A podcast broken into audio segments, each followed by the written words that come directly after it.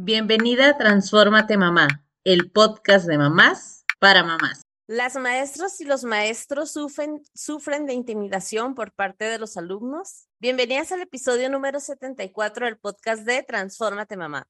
Y antes de comenzar el episodio, como siempre, y parte de esto, quiero pedir de tu ayuda para que lleguemos a más y más personas, compartas este episodio.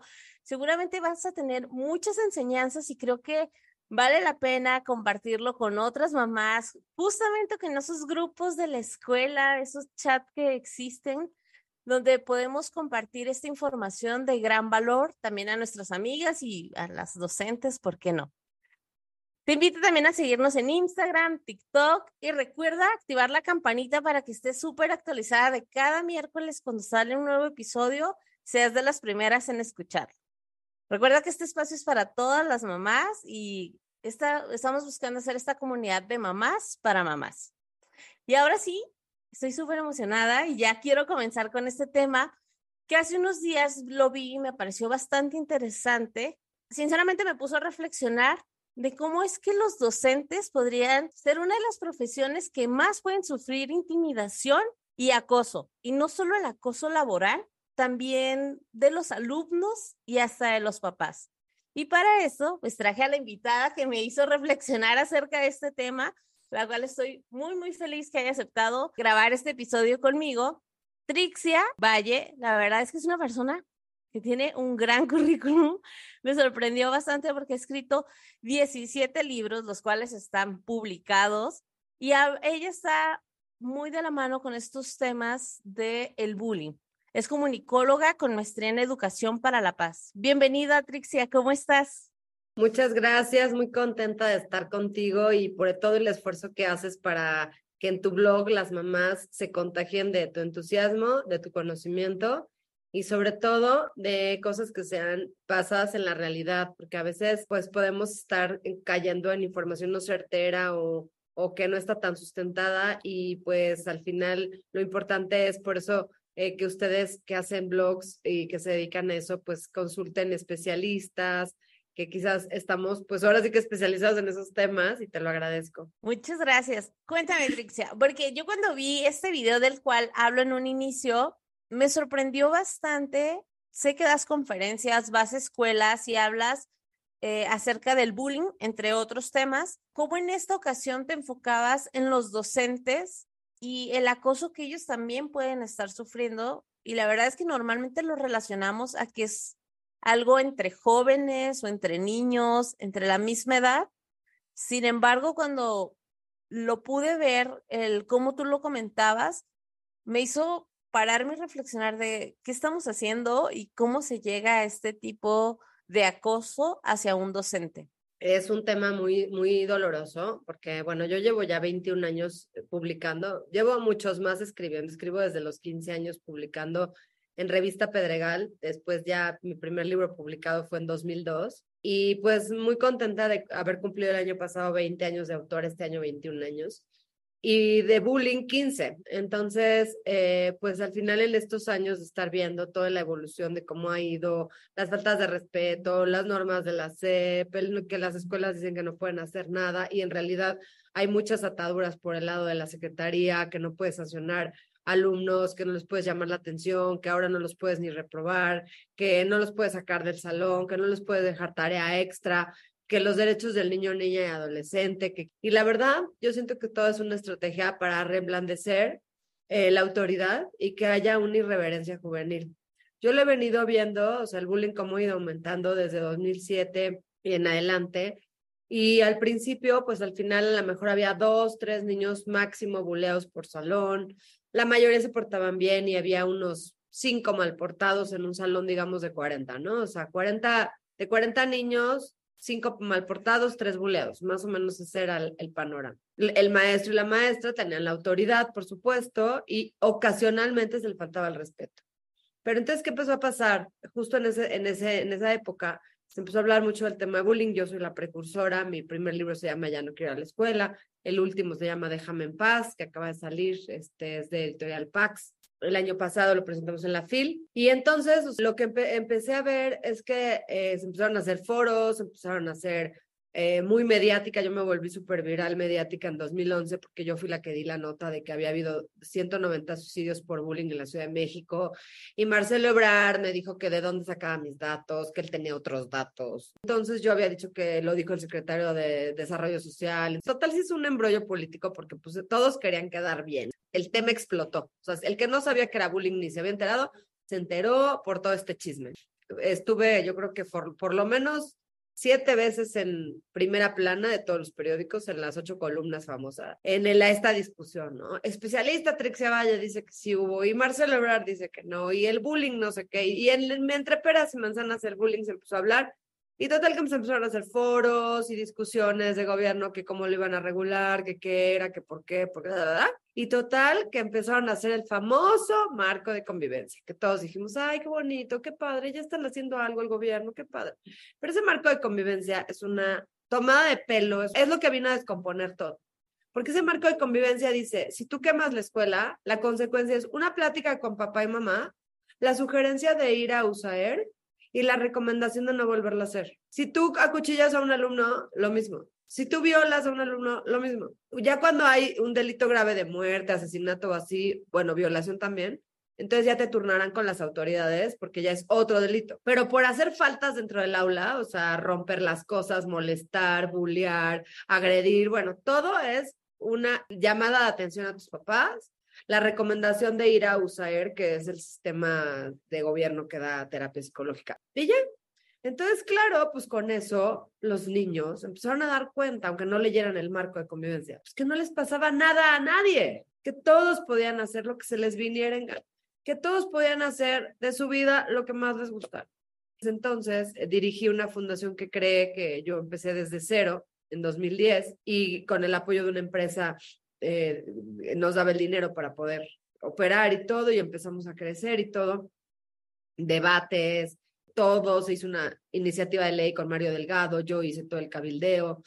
Bueno, total, que al final quedó en que viene en la ley enunciado que existe algo que se llama bullying, pero igual, si, si lo haces, nadie sabe, nadie supo que te van a hacer, o sea, porque pues, todo es lo mismo en el marco de convivencia. ¿Eso qué pasó? Pues que los maestros empiezan a quedar sin autoridad, empiezan a todo mundo saber que se los pueden pasar por donde por donde quieran, que no les hacen caso, que, o sea, están pintados textualmente.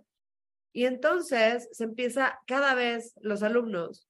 Si en 2007 había cinco malportados, tres buleados por salón de 40, ya para 2013, más o menos, 2014, que hice un levantamiento porque operé muchos programas de gobierno que se llama México nos mueve la paz. En las encuestas ya más o menos de un salón de 40, había por lo menos 15 malportados, casi la mitad, y por lo menos 10 buleados. ¿No? O sea, ya era mucho más los, casi, casi más los malportados. Hoy le dices a una maestra, ¿cuántos malportados hay por salón? La mitad. La mitad no te hacen caso, la mitad no te obedecen, la mitad se paran, la mitad. Ahora, en escuela rural, y eso me han escrito mucho en mis redes, esto no sucede. En escuela rural, para nuestra gran sorpresa, los niños siguen siendo obedientes, el maestro sigue siendo súper reconocido y honrado y amado y, querido. O sea, reconocido como una persona de autoridad para los niños y todo. Así es. Pero en las ciudades es donde los mismos padres de familia le dicen, cuidadito con ese maestro, que no te vaya a gritar, que no te vaya a decir nada, porque ya salió un día en las noticias que una maestra le pegó. Entonces los, los papás van con el escudo del miedo a las escuelas. Yo lo que les diré a sus papás, pero entonces, ok, si los vas a mandar a la escuela, como yo tengo tres hijos, los tres ahorita están en su escuela, por eso no hay aquí gente brincando atrás de mí. Igual acá. Y es delicioso porque cada quien vive sus, sus días ordenados, cada quien tiene sus espacios personales, que eso se rompió en la pandemia, todos así empanizados unos encima de los otros, pues cómo no iba a haber problemas. Entonces, claro, pero yo mando a mis hijos con toda la confianza en esa escuela a la que van cada uno de ellos. Yo no voy a ir a desconfiar. Soy la primera que defiende a los maestros de la escuela de mis hijos. Soy la primera que en el chat de las mamás les digo, este no es el lugar, señoras, para ponerse a criticar. Porque si tú haces eso, además de que estás acosando a un maestro, estás haciendo que tus hijos se vuelvan seres irreverentes, no con esa maestra de tercero primaria, de quinto de primaria, con la gente que es autoridad. porque si tú no honras a tu padre y a tu madre y o a tus maestros, no va a haber autoridad después que tú honras. Entonces, claro, van creciendo y llegan ahora a las oficinas de ni mi mamá me habla así, no me puedes exigir, te demando y no quieren trabajar y están volviendo unos cuervos totales. Yo les digo que es la generación de los cuervos. Y los papás o pilotos, solapándoles todo, bebiéndole los alientos, volando encima de ellos para que no les llueva encima. Eso no educa. Eso lo único que hace es gente inconsciente irreverente. Es la peor generación de padres y la peor generación de niños que ha habido en la historia de la humanidad. ¿Por qué? Porque si tú le das un celular a un menor de 13 años, tú le estás dando una pistola en la cabeza. Le estás dando la estrategia de irreverencia. Yo sabes por qué le, todo el mundo, pero ¿por qué tienes esa funda en tu celular? Porque cuando me dicen, ma, ¿me prestas tu teléfono? Y les doy esto. Es un pop-it, juega. Ay, ma, claro que no. Yo no presto mi teléfono, porque no tienes edad de tener teléfono. Vas en segundo de primaria, no vas a tener teléfono, punto. Y lo tiene clarísimo. ¿Tú crees que llora, grita? Los grandes ya tienen, pero ¿tú crees que el chiquito llora? Le vale, porque ya lo sabe. Y ya tiene su caja, te la puedo enseñar, que dice, estoy ahorrando para mis sueños. Y tiene desde ahorita una caja transparente que le dieron en la escuela en el Día del Niño. Es una cajita muy sencilla de acrílico que dice, estoy ahorrando para mis sueños. Y te lo juro, va y con una ilusión mete sus 50, sus 30, sus 10, sus así, todo, porque ese es el dinero para su celular. Porque yo le dije, si tú quieres que yo te compre un celular, yo te compro cuando tengas 13 y acabes la primaria, un celular, pero tú vas a poner la mitad del dinero y yo la mitad. Si tú no pones la mitad, o sea, si tú juntaste 500 pesos, yo te doy, vamos al Oxxo y te compro el que quieras Oxxo. Porque yo solo pongo la mitad. O sea, tu papá y yo solo vamos a poner la mitad y tú la mitad. A lo que voy con todo esto es que son herramientas que los papás han dado a los hijos para aprenderse todas las groserías, majaderías, albures, para estar incluso haciendo chats donde desacreditan a otros compañeros, donde tienen acceso a toda la pornografía del mundo, lo cual destruye la mente y los convierte en seres violentos, donde, y así te puedo seguir y seguir y seguir y seguir y seguir y seguir y seguir, que es muy triste y lamentable lo que está sucediendo. Fíjate que dentro de todas las cosas que me compartes, quiero resaltar ahorita esto que comentas de en las escuelas, ya los maestros no, no tienen ciertas cierta autoridad. Claro que no soy del pensar de que el maestro te puede aventar el borrador en la cara, ni agredir a los, a los niños tampoco, pero ¿cómo se ha perdido esta línea entre que el maestro pueda poner límites, que es diferente, no agredir, pero sí poner límites, y ahora ni siquiera los límites, porque también a veces los papás somos, como bien dices, los primeros en brincar hacia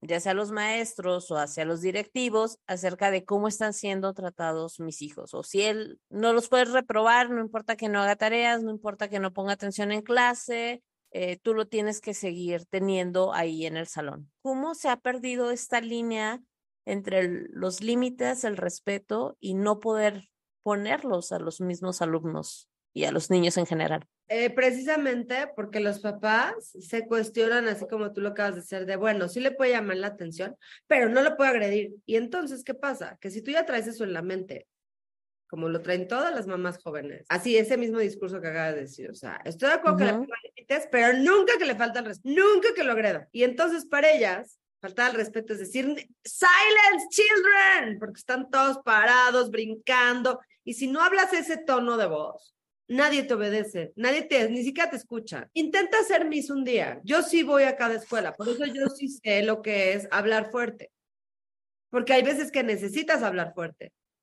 Pero para una mamá de ahora, eso es faltar al respeto. Los papás están así, por eso justifican todo. Entonces, definitivamente, pues no está funcionando. los que están viviendo las consecuencias, y puedes ver todos mis TikToks, 5 mil comentarios, 23 mil likes, 400 mil reproducciones, hasta casi un millón, porque la gente le interesa este tema. Y, y, los comentarios de los maestros es, sí, no me respetan, una mamá me demandó, otra me vino a pegar, otra me gritó, otra no sé qué.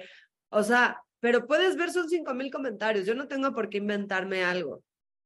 Claro. Y todavía pongo, es que a ver, o sea, la minoría son los, los maestros nefastos pero haz de cuenta que, ah, o sea, los tres casos que hay los hacen, pero como si fuera diario en todos lados y todos los maestros. ¿Por qué sucede esto? ¿Por qué el alumno le falta el respeto al maestro? Porque los padres de familia le faltan el respeto al maestro.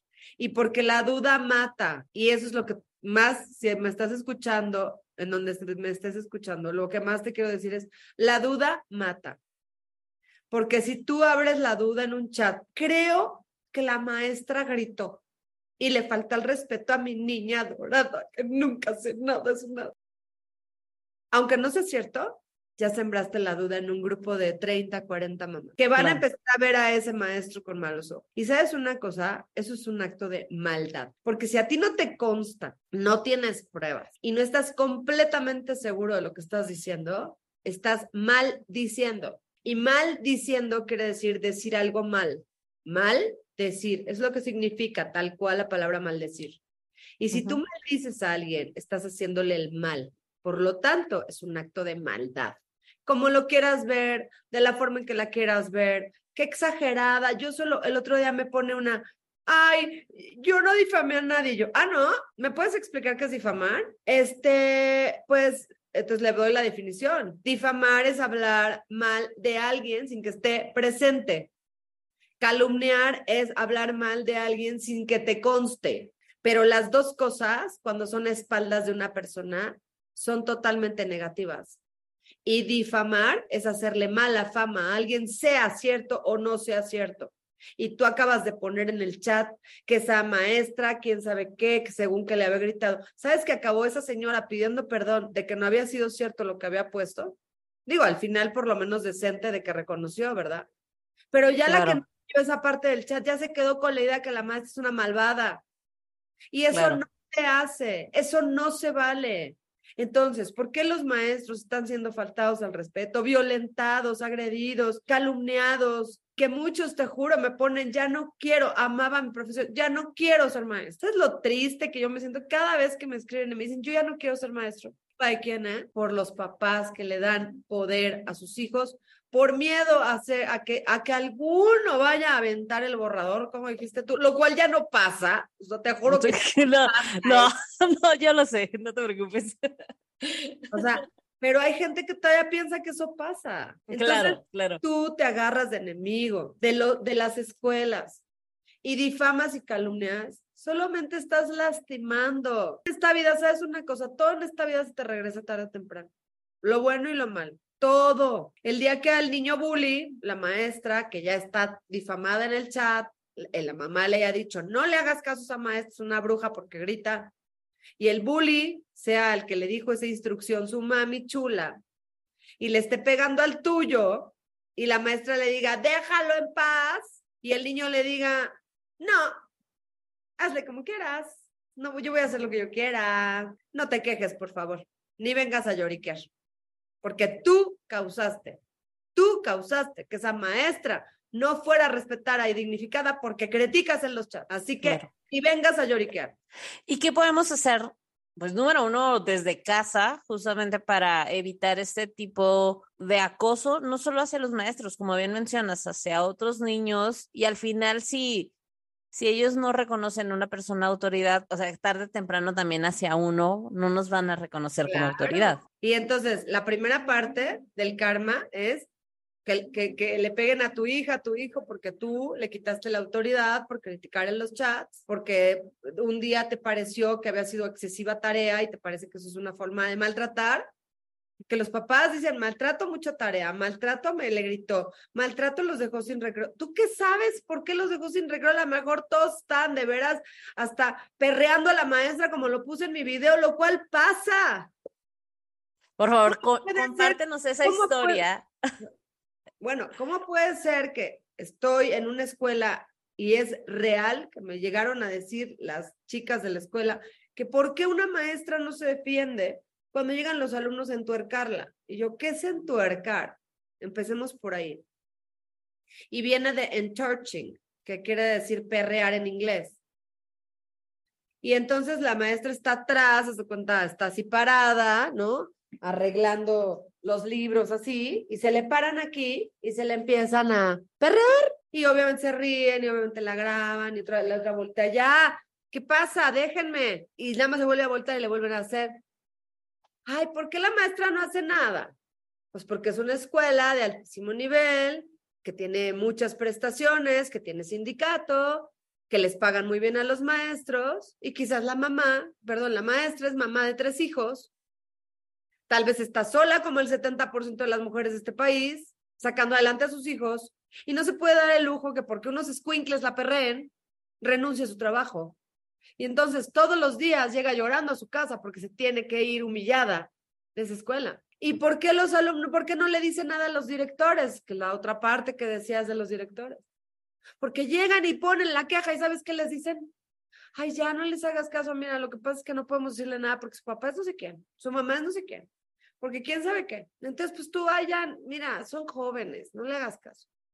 O llaman al fulanito en cuestión que, que, no, no era a propósito, no era mi Era un juego. Era un juego, estábamos, era una broma. Como el niño es multimillonario, y su papá es Chuchito no sé quién, lo dejan pasar. Y entonces doble injusticia al maestro. Y... No sé tú y tu auditorio, pero yo ya estoy harta de ver esto. Me duele en el corazón.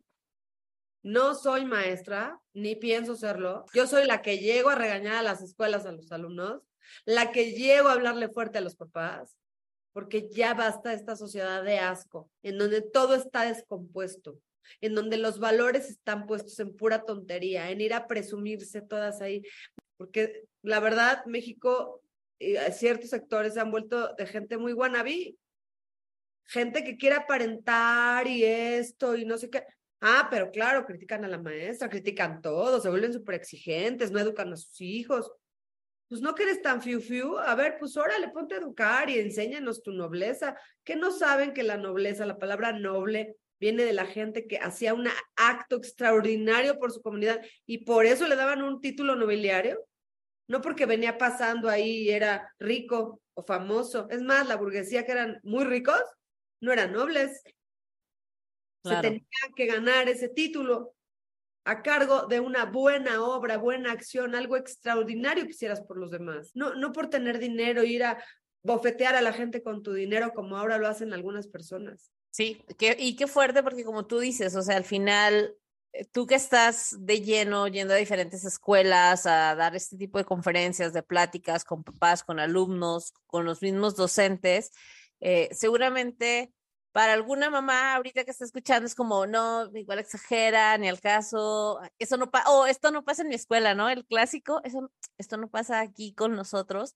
Sin embargo, te das cuenta de que sí, sí, sí está pasando, sí, sí esas cosas que vemos a veces en, en el ojo ajeno o hacia los demás, de, ay, es que ahora las niñas son así y ahora los niños son demasiado de esta manera, eh, no mis hijos, todos los demás, ¿no? A veces podemos salir con este tipo de discurso, pero al final es una sociedad la que se está moviendo con este, con estos comportamientos y que tú estás de lleno dando este tipo de pláticas en el día a día, te das cuenta de que sí es una realidad que se está viviendo, eh, que tal vez no todas estamos tan empapadas del tema y pudiera ser fácil de alguna manera desacreditarlo, sin embargo, sí, sí está pasando, no solo entre los alumnos, como, como mencionabas en un inicio, que las estadísticas era tal vez eran tres niños los que se la pasaban molestando y ahora son cada vez más porque no necesitan saber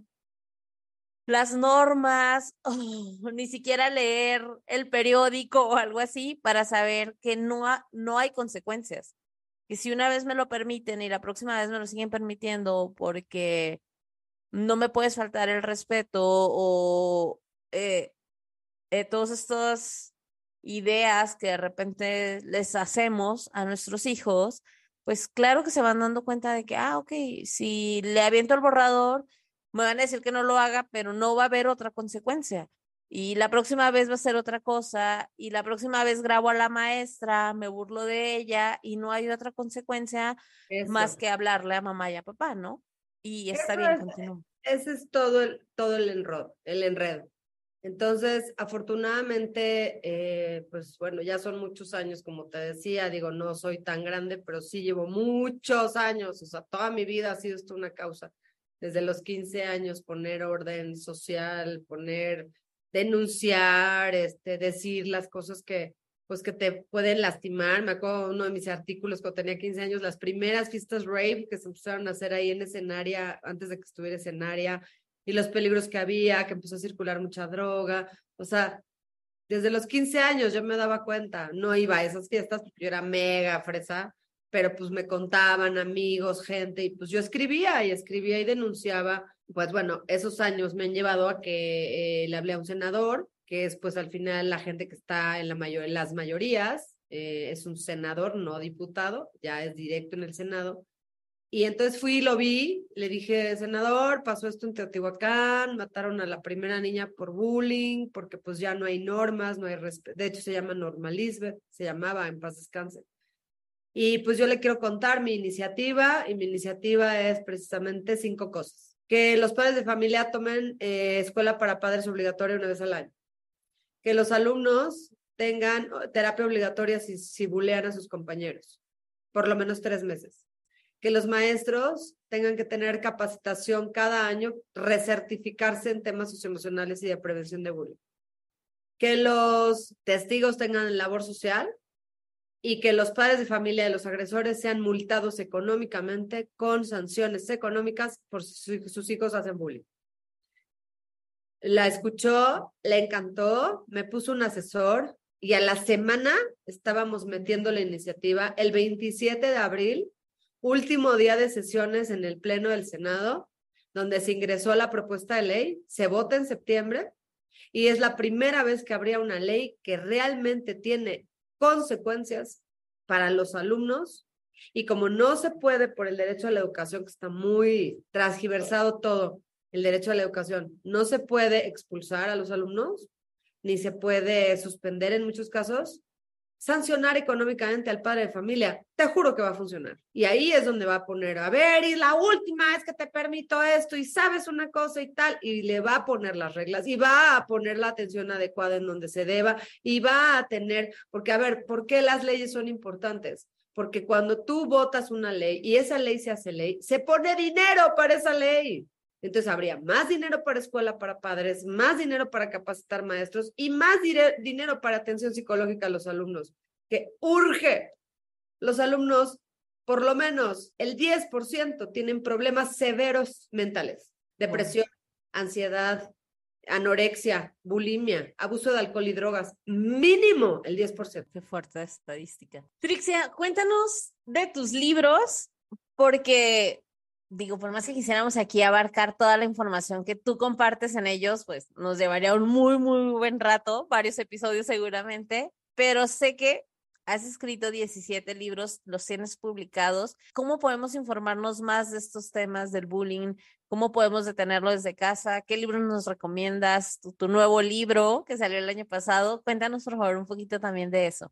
Pues mira, eh, yo lo que les diría es que, o sea, tengo muchos libros, los pueden buscar todos en internet, o sea, ya no quiero ir a la escuela, La vida en el reventón, Sufro bullying, Mamás Millennial con Laura G, eh, La historia del Sea Lover, o sea, no, tengo millones de libros, pero si yo puedo realmente pedirte un favor personal, un favor personal, agarra 240 pesos, pídelo en cualquier librería, Gandhi, Sótano, este Gonville de cristal, este Mercado Libre, eh, Amazon, en Kindle cuesta más barato, o sea, lo que quieras. Pero tienes que leer estas 200 hojas que te van a cambiar la vida, que traen códigos QR que los escaneas y ves las entrevistas reales de los chavos reales que han sido bullies, que han sido víctimas de acoso, el dolor que han sentido. Es un libro interactivo, no solo es un libro, es un libro interactivo que trae un gran mensaje. Si tú te quieres unir, porque un chorro de gente me dice, que yo me quiero unir a tu movimiento y quiero ver qué hacer, pues número, hay dos cosas. Próximamente saldrá la campaña No seas bulero con las tiendas Toxic. Vas a las tiendas Toxic, compras tu playera que dice No seas bulero, sé compañero, te la pones, te sacas una selfie, subes el hashtag y es todo lo que tienes que hacer. Y la segunda cosa, ve, pídela. Ay, es que me choca leer. Te juro que yo te lo puedo dar en un audiolibro, de hecho ya lo estoy haciendo. pero no hay nada como conectar tu cerebro a, a, porque cuando tú lees, estás totalmente conectado contigo mismo, estás introyectado contigo mismo. No hay un video, no hay un podcast, no hay nada que te pueda conectar contigo mismo como leer. Entonces, si tú quieres ayudar a este país, a esta sociedad, lee este libro. Si no vas a leer ni uno más en tres años, lee este libro. Por tus hijos, por, por ti mismo, porque ya basta de violencia. Yo ya estoy, de veras, cansada de sentarme en un café y escuchar la conversación de las de lado. Todo es criticar, todo es desacreditar, todo es molestar al otro. Me gustaría saber para quién está dirigido el libro de Déjame en paz, por favor. Alumnos ¿A partir de, qué edad lo pueden leer? Alumnos desde sexto de primaria y abuelitos de 99, porque es un tratado acerca de qué es el bullying, los famosos que fueron bulleados, las cosas que son bullying, las 100 cosas que son bullying. Viene cómo levantar un acta de hechos en las escuelas, que ese es un seguro de vida para los padres de familia y los maestros. Este, viene qué es la cultura de la cancelación, viene la polarización, viene qué onda con por qué están dividiendo entre hombres y mujeres tantos problemas, viene por qué se está polarizando el mundo, viene qué es la tolerancia, viene la verdadera inclusión, viene cómo ser una sociedad incluyente, viene todo, viene todo, porque si queremos una sociedad de paz efectiva, aquí está el manual de cómo vivir en paz. Tú y, tu, con, tu suegra y en la escuela, porque a ver, no es allá lejos, ¿eh? es aquí junto a ti. Claro. O sea, ya, ay, es que yo un día voy a cambiar el mundo, me voy a ir a África a cargar bebés. Un día lo voy a hacer. Yo personalmente un día me voy a ir a cargar bebés a África porque es lo que más me gustaría hacer pero empiezo aquí. Claro. No necesito irme a cargar bebés a África para cambiar el mundo. Lo cambio todos los días con mi familia, con mis hijos, conmigo misma, con todo lo demás. Sí, en el día a día, totalmente. Trixia, pues me encanta de verdad todo lo que compartes. Digo, sé que es un tema bastante fuerte. Eh, veo tu energía también y seguramente las personas que están escuchando este episodio lo pueden notar de toda la energía que compartes con estos temas, porque a veces verlo desde afuera creo que puede ser difícil para algunas personas el empatizar con estos temas, el decir, aquí no pasa o conmigo no pasa, o eso, como decías, ¿no? Lo vemos como a lo lejos, en terceros, pero cuando ya nos pasa a nosotros es cuando tal vez decimos, ahora sí, quiero que todos sepan de este tema, quiero que todos se informen y la verdad es que la verdadera empatía es escuchar estos temas, cuestionarnos, ver qué podemos hacer desde ahorita, reflexionar acerca de estos temas, eh, hacer los cambios que necesitemos como persona, porque creo que para mover a la sociedad, justo es eso, ¿no? Los cambios que hacemos nosotros mismos. Si estás ahí donde están criticando, aléjate de ese tipo, para la crítica, frena ese tipo de comentarios y, y no ser parte de, de, seguir sumando a ese tipo de cosas, porque lo he compartido en otros episodios. Lo que decimos con la boca es una cosa, pero nuestros hijos también realmente aprenden de lo que ven en casa, de cómo nosotros nos comportamos, de lo que nosotros hacemos, de lo que nosotros normalizamos. Entonces, si nosotros estamos normalizando este tipo de, de críticas, de juzgar, de hablar mal de las personas cuando no están, pues son son ese tipo de acciones las que ellos están normalizando, las que están bien, las que van a continuar haciendo, por más que nosotros les digamos, no hagas eso, no critiques a las personas si lo están viendo desde casa, ¿no? Desde su entorno más, más cercano. Eh, de verdad, gracias, Trixia, por toda la, la, labor que haces, número uno, en tus conferencias, eh, por todo lo que nos compartiste. Y quiero dar a conocer tus redes sociales y cómo te pueden contactar si se quieren seguir informando estos temas que ella comparte de las experiencias, porque como bien lo decías en TikTok, cuentas más detalles justamente de las cosas que vives al salir de cada conferencia, de estos temas que están en el día a día cuando vas a las escuelas. Vi otro tema que traían ahí con el uso de drogas también. Entonces, bueno, yo aquí me podría soltar con mil temas contigo porque sé que los tienes, por eso voy a compartir tus redes sociales para que te sigan y puedan también sensibilizarse con todos estos temas que están sucediendo. Eh, tienes tu Instagram como Trixia Valle, arroba Trixia Valle, igual estás en TikTok y tienes tu página de internet trixiavalle.com. Eh, todo va a estar en la descripción también del episodio para que con un solo clic puedan ir a buscarla. Y ah. YouTube, y Twitter, y Facebook, y todas mis redes son verificadas, todas tienen palomitas. Me sorprendió muchísimo toda la información que compartes, es todos los libros que tienes también. Mis respetos para ti y siendo mamá y haciendo esta labor, se ve, se ve que estás comprometida con, con esto que estás haciendo, con esto de concientizar, de buscar la paz en esta sociedad. De verdad, muchas, muchas gracias por permitirme invitarte y estar aquí con, con nosotros y compartir acerca de este tema. ¿Quieres agregar algo antes de cerrar? Nada más decirles que la paz empieza contigo, que ojalá que el Espíritu Santo pueda entrar en ustedes, que puedan realmente hacer conciencia, que realmente puedan hacer conciencia desde su familia. Yo tengo aquí muchos niños en coaching que vienen y me dicen, es que mis papás me pegan, mis papás me insultan. Hay mucha mamá que ahora habla con pura peladez, con pura grosería a sus hijos, enfrente de sus hijos y a sus hijos y que eso es de las cosas más tristes que hay. El hablar con groserías a tus hijos, insultar a tus hijos, es un dolor que se queda para siempre. Entre padres e hijos nunca puede haber ese lenguaje, ni cuando estás platicando de algo, ni cuando estás hablando enojada, ni cuando estás hablando contenta, porque eh, las groserías son una carga de violencia muy grande que se va hacia la otra persona y que lastima muy fuertemente. Si algún mensaje les puedo dejar, dejemos de hablar sin groserías, porque es de las cosas que más ha corrompido eh, la sociedad mexicana. Muchas gracias, Trixia, por todo y gracias a ti que llegaste hasta este punto del episodio. Gracias por escuchar este episodio. Si te gustó, te pido que lo califiques con cinco estrellas y lo compartas con otras mamás. Te invito a seguirme en Instagram en arroba mamá y escucharme la próxima semana en otro episodio del podcast de mamás para mamás. Transfórmate mamá.